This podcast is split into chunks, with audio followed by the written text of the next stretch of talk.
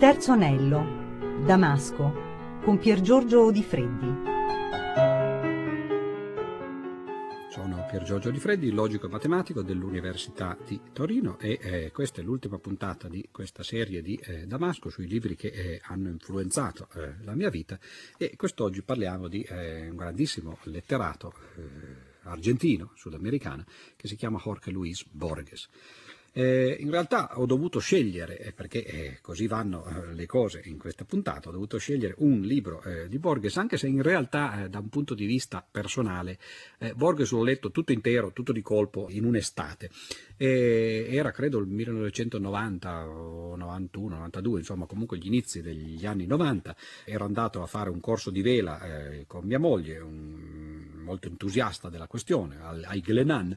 I Glenan sono un ambiente paramilitare militare, più o meno come quello che mi dicono che c'è eh, in Sardegna, e eh, dovevamo stare due settimane, e naturalmente dopo la prima settimana io ero completamente cotto e decisi che la vela non faceva per me e fortunatamente eh, per il mio compleanno mia moglie mi aveva regalato i due volumi eh, del, di tutte le opere di Borges, eh, dei due meridiani Mondadori. E in quella lunga settimana in cui loro la mattina partivano e se ne andavano a veleggiare eh, sul mare, io fortunatamente avevo con me questo compagno straordinario che scoprì proprio in, in, quel momento, anche se naturalmente ne avevo sentito parlare eh, a lungo, il fatto che i libri mi fossero arrivati in regalo era perché eh, avevo suggerito che eh, avrebbero dovuto arrivare prima o poi e speravo che eh, li avrei letti. Borges fu veramente eh, una scoperta, perché eh, appunto come ho detto io all'epoca avevo circa 40 anni, avevo fatto per tutta la vita il matematico, la prima metà, i miei primi 40 anni come direbbe una certa signora, no? e bisognava pensare un pochettino a riciclarsi. E leggere Borges mi ha permesso naturalmente di capire cosa avrei potuto fare nei eh, secondi 40 anni, speriamo almeno, no? eh, della mia vita, cioè eh, il divulgatore scientifico.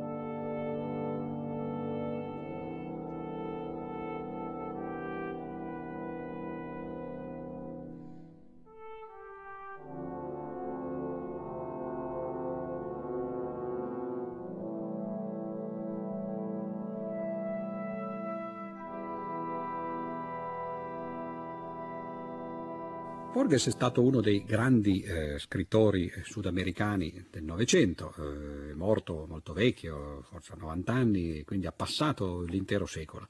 E eh, è stato uno scrittore eccezionale. In realtà eh, non ha mai scritto, per esempio, romanzi o opere lunghe. Vorrei leggervi soltanto qualche riga eh, della premessa di eh, uno dei libri di cui stiamo parlando, eh, che si chiama Finzioni, e anzi una parte di Finzioni che si chiama Il giardino dei sentieri che si biforcano, che è uscito nel 1941.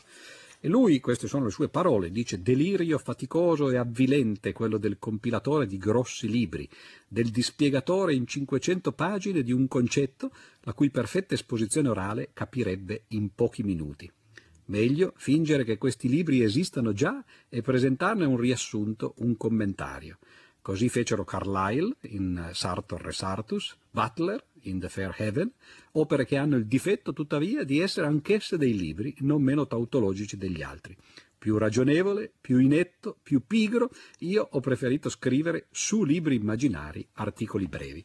Questa è stata veramente una scoperta, cioè un autore che eh, decide che è inutile prendersi la briga di scrivere tanti libri eh, lunghi e faticosi, perché in realtà spesso Quello che si dice nei libri lo si potrebbe dire eh, in poche parole. Wittgenstein, per esempio, nel suo famoso eh, trattato logico-filosofico, mise agli inizi il motto che diceva ciò che si può dire, si può dire in tre parole. Ebbene, sembra quasi che Borges in qualche modo avesse fatto sua la eh, filosofia di Wittgenstein e in letteratura, invece di scrivere grossi tomoni, come potrebbe, per esempio potevano fare Thomas Mann, Musil o i russi, Tolstoi, Dostoevsky, semplicemente abbia scelto questa poetica che è quella di inventarsi dei libri possibili e poi però di non prendersi la briga di scriverli, eh, passando magari anni di lavoro, bensì semplicemente di recensirli.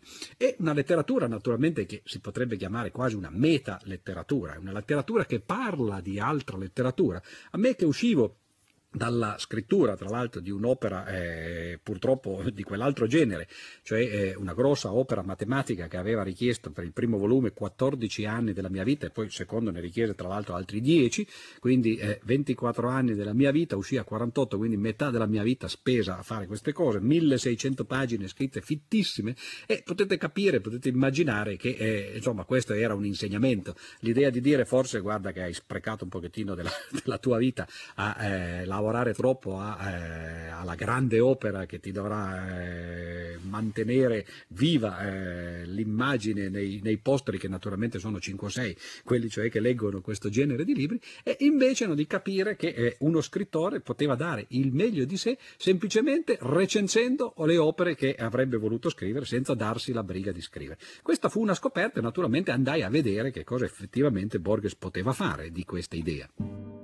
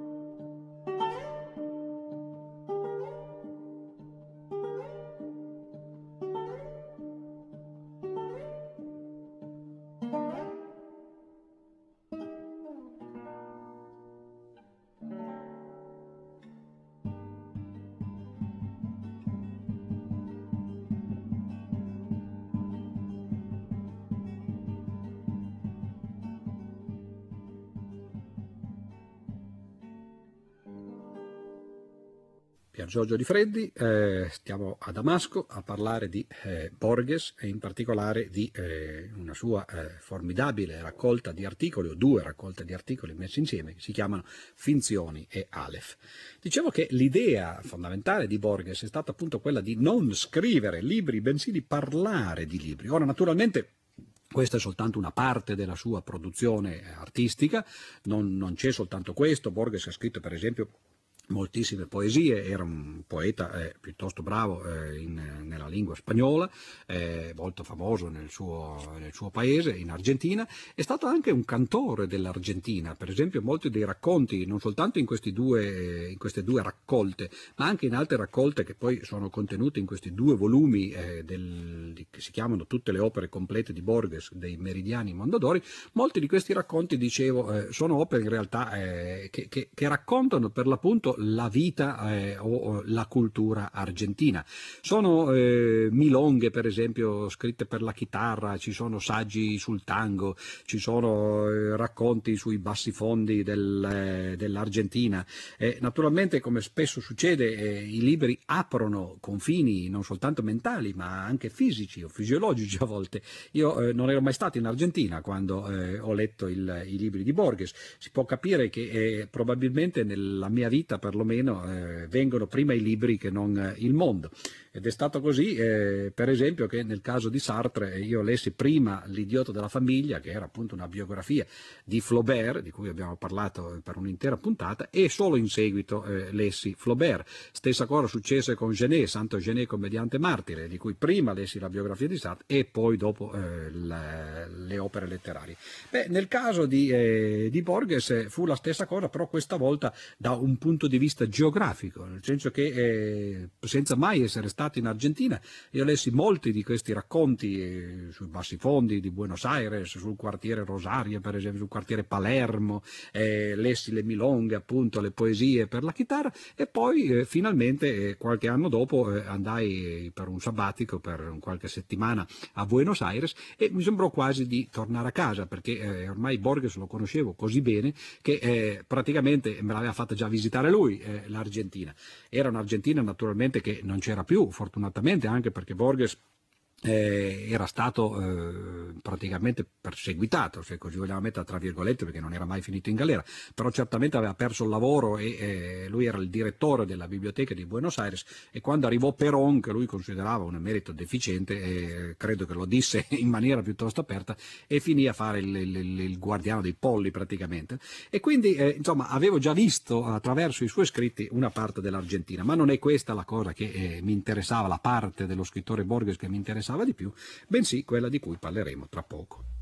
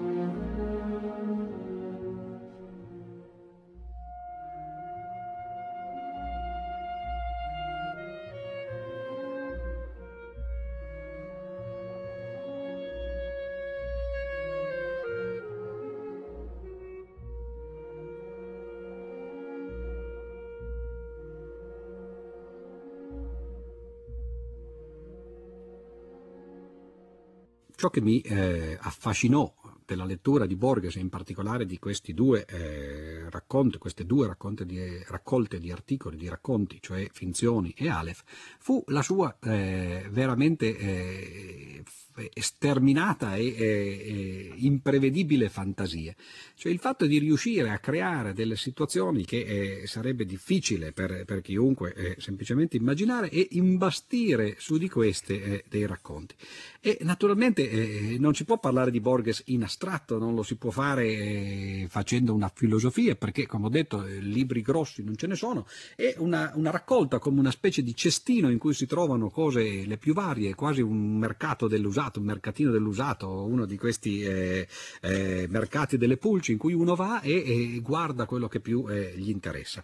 Eh, una, un aspetto che mi eh, interessò in particolare, non tanto in queste raccolte ancora, ma in altre parti, in altre raccolte di saggi questa volta più che di racconti, era il fatto che Borges sembrava veramente, e io questo all'epoca non lo sapevo, e poi mi accorsi però che coloro che l'avevano letto concordavano con me, colleghi intendo, era veramente sicuramente uno scrittore per, eh, se non per matematici, perlomeno certo più in generale per gli scienziati, ma io penso anche addirittura proprio per logici, perché le sue erano situazioni veramente eh, immaginate eh, al limite della ragione, erano, eh, non si può nemmeno chiamare paradossali, perché è facile essere paradossali, è ancora più facile essere surrealisti, ma erano veramente un modo di usare la ragione eh, atipico. E eh, molti dei saggi, alcuni perlomeno dei saggi eh, di Borges, parlano di cose direttamente collegate col biolavoro, sui quali poi eh, in qualche modo eh, sono stato coinvolto io stesso perché ho scritto poi su Borges vari saggi, vari articoli e l'ho usato anche nel, eh, nei miei libri, e cioè il fatto che lui fosse affascinato ad esempio dal paradosso di Zenone. Borges aveva eh, idee filosofiche sul tempo e sullo spazio molto originali e raccontava che fin da bambino il padre gli aveva spiegato o cercato di spiegare il paradosso di Zenone attraverso una scacchiera, il fatto che per arrivare da una parte all'altra della scacchiera bisognasse percorrere delle caselle, un certo numero di caselle, che queste caselle però probabilmente nel mondo reale fossero fatte di altre caselle che bisognava a sua volta eh, percorrere e così via all'infinito. Ora questo uso, questa eh, misanabim eh, dell'infinito eh, in letteratura, Borges riuscì a farla veramente portandola a, a livelli di eh, professionismo e eh, molti dei suoi racconti sono racconti, racconti in cui l'infinito entra direttamente attraverso eh, la letteratura. Dall'oscurità Funes continuava a parlare. Mi disse che verso il 1886 aveva scoperto un sistema originale di numerazione e in pochi giorni aveva superato il 24.000. Non l'aveva scritto perché d'averlo pensato una sola volta gli bastava per sempre. Il primo stimolo, credo, gli venne dallo scontento che per il 33 in cifre arabe ci volessero due segni e due parole, in luogo d'una sola parola ed un solo segno. Applicò subito questo stravagante principio agli altri numeri. In luogo di 7013 diceva, per esempio, Massimo Perez. In luogo di 7014, la ferrovia.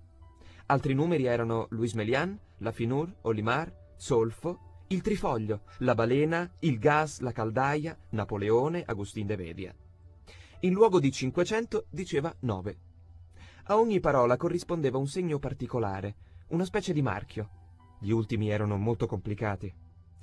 Cercai di spiegargli che questa rapsodia di voci sconnesse era precisamente il contrario di un sistema di numerazione.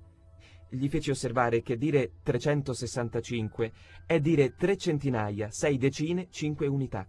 Analisi che non è possibile con i numeri il negro Timoteo o mantello di carne. Funes non mi sentì, o non volle sentirmi.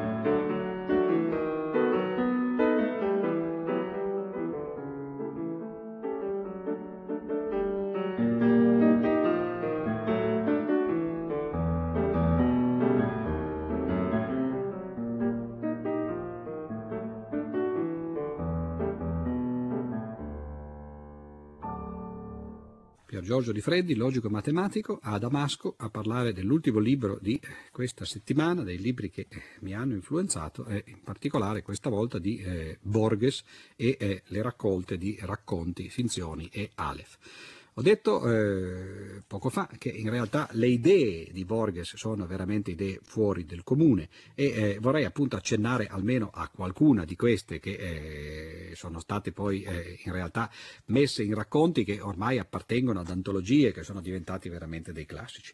Uno per esempio eh, che mi piace molto è quello che si chiama in finzioni Pierre Menard, autore del Quixote. L'idea è naturalmente paradossale, uno scrittore francese eh, recente, dell'Ottocento o del Novecento, che, che, decide di riscrivere il Don Quixote di Cervantes. Uno dice, vabbè, certo la cosa è facile, basta semplicemente eh, prenderlo e copiarlo. Beh, questo è troppo facile, questo non è quello che Pierre Menard voleva fare, non voleva copiare il Don Quixote, voleva riscriverlo, cioè mettersi a tavolino, spremersi le meningi e farsi venire fuori un romanzo che fosse esattamente uguale al Don Quixote. E naturalmente eh, cosa si può fare? Beh, Pierre Menard capisce che per scrivere un romanzo come il Don Quixote deve diventare Cervantes, deve ritornare alla Spagna del Seicento, deve rimettere mettersi nel, nei panni di Cervantes, deve eh, leggere i libri che ha scritto Cervantes, deve vivere la vita eh, che aveva vissuto eh, Cervantes e poi finalmente mettersi a tavolino e scrivere quello che avrebbe scritto Cervantes. Fa questo processo e naturalmente ad un certo punto incomincia a produrre delle pagine che sono esattamente uguali a quelle di Cervantes.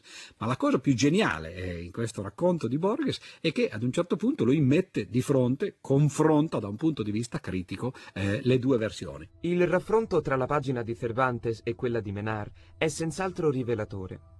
Il primo, per esempio, scrisse La verità, la cui madre è la storia, emula del tempo, deposito delle azioni, testimone del passato, esempio e notizia del presente, avviso dell'avvenire. Scritta nel secolo XVII, scritta dall'ingegno Lego Cervantes, questa enumerazione è un mero elogio retorico della storia.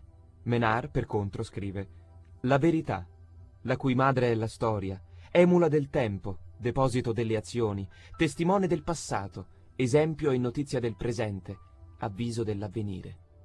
La storia, madre della verità. L'idea è meravigliosa. Menard, contemporaneo di William James, non vede nella storia l'indagine della realtà, ma la sua origine. La verità storica per lui non è ciò che avvenne, ma ciò che noi giudichiamo che avvenne. Le clausole finali, esempio e notizia del presente, avviso dell'avvenire, sono sfacciatamente pragmatiche. Altrettanto vivido il contrasto degli stili. Lo stile arcaizzante di Menard resta straniero, dopo tutto, e non senza qualche affettazione. Non così quello del precursore, che maneggia con disinvoltura lo spagnolo corrente della propria epoca. Non v'è esercizio intellettuale che non sia finalmente inutile. Una dottrina filosofica è al principio una descrizione verosimile dell'universo. Passano gli anni ed è un semplice capitolo, quando non un paragrafo o un nome della storia della filosofia.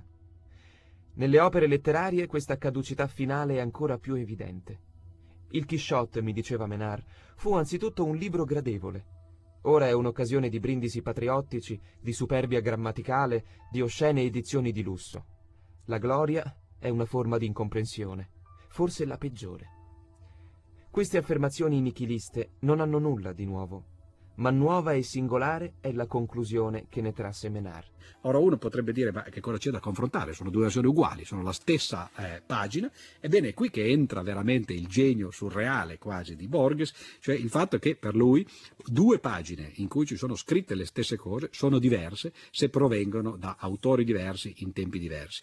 Ed ecco che allora in uno di questi capolavori di critica surreale, Borges dice, beh, leggiamo questa frase per esempio di Cervantes, che è un elogio della verità, eh, che naturalmente adesso non citerò eh, a memoria, e però eh, che cosa si trova? Beh, questa è una frase scritta da uno scrittore appunto del, del 5600 e, e, e, vuole dire quello che poteva dire uno scrittore del 5600. Leggiamo adesso quest'altra e la rilegge ed è esattamente uguale, dice ma pensate, nell'Ottocento questo è un colpo di genio, no? queste cose che nel 600 avrebbero potuto essere semplicemente no, degli anacronismi, adesso invece no, dopo che abbiamo scoperto tutte le cose che abbiamo scoperto nel Novecento diventano completamente diverse.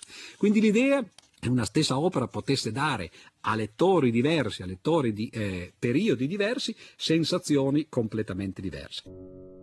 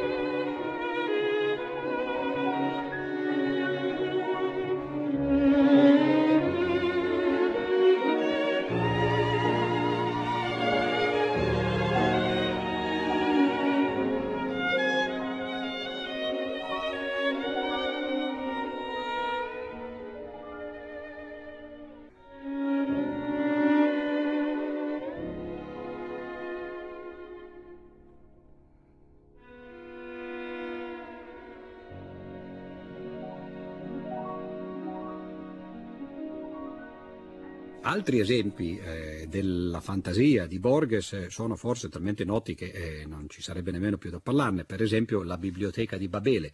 Questa biblioteca che tra l'altro non è un'idea originale di Borges perché ci sono dei precedenti letterari, però lui eh, naturalmente l'ha realizzata nella maniera migliore di tutte, è la biblioteca in cui ci sono tutti i libri possibili. L'universo, che altri chiama la biblioteca, si compone d'un numero indefinito e forse infinito di gallerie esagonali, con vasti pozzi di ventilazione nel mezzo, bordati di basse ringhiere.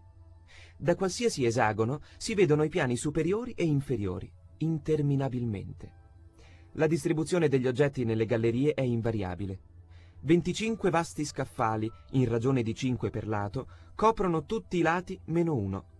La loro altezza, che è quella stessa di ciascun piano, non supera di molto quella d'una biblioteca normale. Il lato libero dà su un angusto corridoio che porta a un'altra galleria, identica alla prima e a tutte. A destra e a sinistra del corridoio vi sono due gabinetti minuscoli. Uno permette di dormire in piedi, l'altro di soddisfare le necessità fecali. Di qui passa la scala spirale che si inabissa e si innalza nel remoto. Nel corridoio è uno specchio che fedelmente duplica le apparenze. Gli uomini sogliono inferire da questo specchio che la biblioteca non è infinita, se realmente fosse tale perché questa duplicazione illusoria. Io preferisco sognare che queste superfici argentate figurino e promettano l'infinito. La luce procede da frutti sferici che hanno il nome di lampade. Ve ne sono due per esagono su una traversa. La luce che emettono è insufficiente, incessante. Come tutti gli uomini della biblioteca, in gioventù io ho viaggiato, ho peregrinato in cerca di un libro, forse del catalogo dei cataloghi. Ora che i miei occhi quasi non possono decifrare ciò che scrivo, mi preparo a morire a poche leghe dall'esagono in cui nacqui. Morto, non mancheranno mani pietose che mi gettino fuori dalla ringhiera. Mia sepoltura sarà l'aria insondabile. Il mio corpo affonderà lungamente e si corromperà e dissolverà nel vento generato dalla caduta che è infinita. Io affermo che la biblioteca è interminabile. Gli idealisti argomentano che le sale esagonali sono una forma necessaria dello spazio assoluto, o perlomeno della nostra intuizione dello spazio. Ragionano che è inconcepibile una sala triangolare o pentagonale. I mistici pretendono di avere nell'estasi la rivelazione d'una camera circolare, con un gran libro circolare dalla costola continua che fa il giro completo delle pareti ma la loro testimonianza è sospetta, le loro parole oscure. Questo libro ciclico è Dio. Mi basti per ora ripetere la sentenza classica. La biblioteca è una sfera il cui centro esatto è qualsiasi esagono e la cui circonferenza è inaccessibile. A ciascuna parte di ciascun esagono corrispondono cinque scaffali Ciascuno scaffale contiene 32 libri di formato uniforme. Ciascun libro è di 410 pagine, ciascuna pagina di 40 righe, ciascuna riga di 40 lettere di colore nero. Vi sono anche delle lettere sulla costola di ciascun libro, non però che indichino o prefigurino ciò che diranno le pagine. So che questa incoerenza un tempo parve misteriosa. Prima d'accennare alla soluzione, la cui scoperta, a prescindere dalle sue tragiche proiezioni, è forse il fatto capitale della storia, voglio rammentare alcuni assiomi. Naturalmente eh, libri eh, eh limitati come numero di pagine, quindi lui pone un limite, 410 pagine, pone un, un, limite alle righe che ci sono in ciascuna pagina, 40 righe, pone un limite ai caratteri che ci sono in ciascuna riga, altri 40 caratteri, pone un limite alle lettere dell'alfabeto che si possono usare, come d'altra parte sono limitate in tutte le lingue, 25 per esempio nel caso suo, e poi dice, ecco allora cerchiamo di vedere quanti sono i libri possibili eh, che si possono scrivere con tante pagine tante righe, tante lettere e, eh, in quell'alfabeto. E questa è una biblioteca meravigliosa, è una biblioteca in cui in realtà in parte un pochettino ricorda quella del nome della rosa di Eco, che tra l'altro si è ispirato credo direttamente per l'appunto a questo racconto, è una biblioteca in cui ci sono tutti i libri, ma eh, tutti i libri naturalmente con anche tutte le loro variazioni, quindi c'è un libro che è esattamente uguale ad un altro eccetto che per una lettera, c'è un libro che è esattamente uguale ad un altro eccetto che per una pagina, c'è un libro che è l'esatta versione speculare di un altro e così via, tutte le possibili eh, combinazioni. Anzi, questo racconto è in realtà un racconto sulla matematica, sulla possibilità combinatoria, su quello che oggi noi chiameremmo la esplosione combinatoria. Ce ne sono eh, tantissimi altri di questi racconti, per esempio eh, uno eh, che a me è, è, piaciuto molto, si chiama L'esame dell'opera di Herbert Quain, che è uno scrittore immaginario. Borges racconta di questo scrittore immaginario, racconta delle sue opere, ma queste opere naturalmente non sono mai esistite, e eh, si inventa per l'appunto opere, per esempio, che hanno eh, un primo capitolo in cui eh, c'è una storia che viene iniziata e poi eh, ci sono tre diverse versioni del secondo capitolo, di modo che la storia può prendere tre diverse eh, vie, e poi ciascuna di quelle tre versioni ha a sua volta altre tre continuazioni, di modo che alla fine ci sono tutti questi capitoli messi insieme insieme e in 9 più 3 eh, che fa 12 più 1 che fa 13 capitoli ci sono in realtà 9 possibili storie raccontate così. Più facile da dire che da fare naturalmente e infatti Borges che lo sapeva soltanto lo disse e non lo fece, semplicemente si limitò a recensire questo eh, autore. L'Alef, che è il titolo di una eh, delle due raccolte che in genere vengono pubblicate per l'appunto insieme, è a sua volta un, eh, un racconto, è il racconto di questo punto che si chiama per l'appunto Aleph, in cui praticamente tutto il mondo è condensato. È una meravigliosa metafora della televisione, perché la televisione anche lei è semplicemente un punto un po' ingrossato, in cui però quando la si accende si può far stare l'intero mondo. Ma è difficile dare un'idea di quello che è Borges senza leggerlo proprio perché in realtà le cose sono così condensate nella sua scrittura e allora l'unica cosa che posso dirvi è che eh, appunto dovete prendere anche voi questi racconti, leggeteli a caso, apriteli a caso e, e, e innamoratevi di Borges come mi ci sono innamorato io appunto nella seconda metà della mia vita.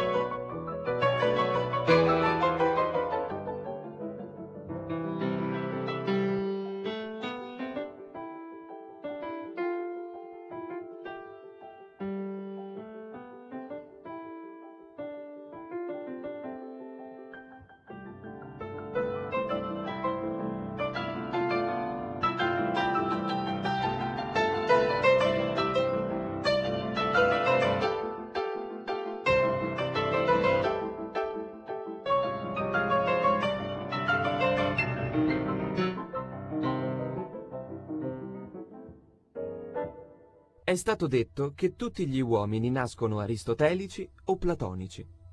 Ciò equivale ad affermare che non c'è discussione di carattere astratto che non sia un momento della polemica di Aristotele e Platone. Attraverso i secoli e le latitudini cambiano i nomi, le lingue, i volti, ma non gli eterni antagonisti.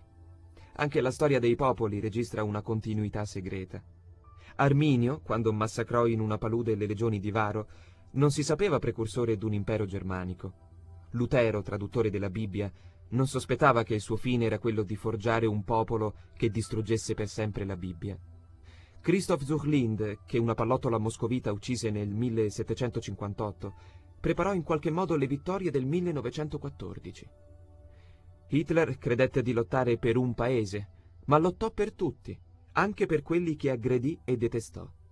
Non importa che il suo io lo ignorasse, lo sapevano il suo sangue, la sua volontà. Il mondo moriva di giudaismo e di quella malattia del giudaismo che è la fede di Gesù. Noi gli insegniamo la violenza e la fede della spada. Tale spada ci uccide e noi siamo paragonabili al mago che tesse un labirinto ed è costretto a errarvi fino alla fine dei suoi giorni.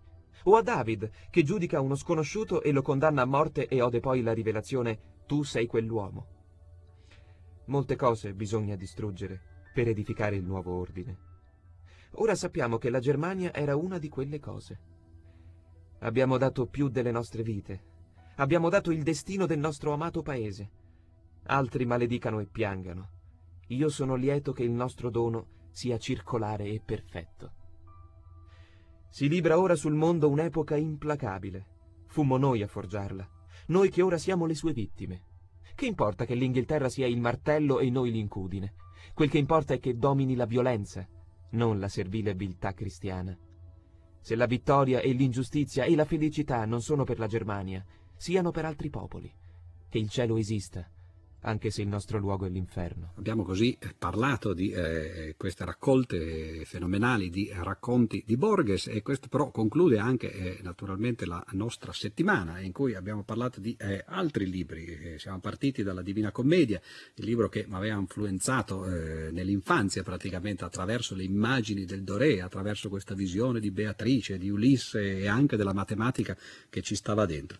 Poi siamo passati a Bertrand Russell, all'introduzione alla filosofia matematica matematica, il libro che ha cambiato veramente la mia vita, nel senso che mi ha indirizzato verso studi eh, che io non conoscevo, di cui non sapevo l'esistenza e che però dopo aver letto questo libro in realtà sono diventati i miei compagni per eh, qualche decennio parlato di eh, L'idiota della famiglia di Sartre, un altro filosofo molto diverso da Russell, che mi ha fatto capire che eh, in realtà eh, l'uomo è qualcosa di complesso. Uno dice, vabbè, è solo un matematico, poteva non saperlo, ma Sartre l'ha fatto capire andando veramente dentro le cose, facendo vedere come in realtà l'uomo è il prodotto di tutto ciò che gli sta intorno, non soltanto se stesso, la sua biologia, ma anche la famiglia, eh, i piccoli gruppi tipo la scuola eh, o, la società, fino a al momento storico in cui vive parlato naturalmente di Einstein, eh, idee e opinioni, Einstein che eh, avevo studiato a scuola e che però volevo conoscere anche non soltanto come eh, fisico,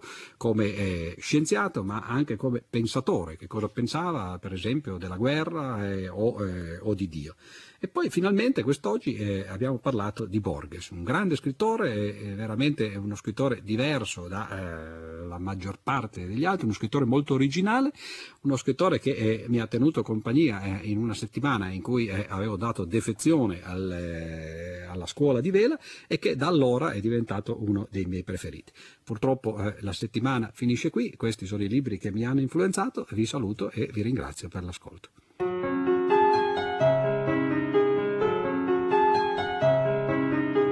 Damasco con Pier Giorgio Di Freddi.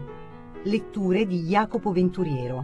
Collaborazione di Mariangela Spitella. A cura di Cettina Flaccavento. Il terzo anello chiocciolarai.it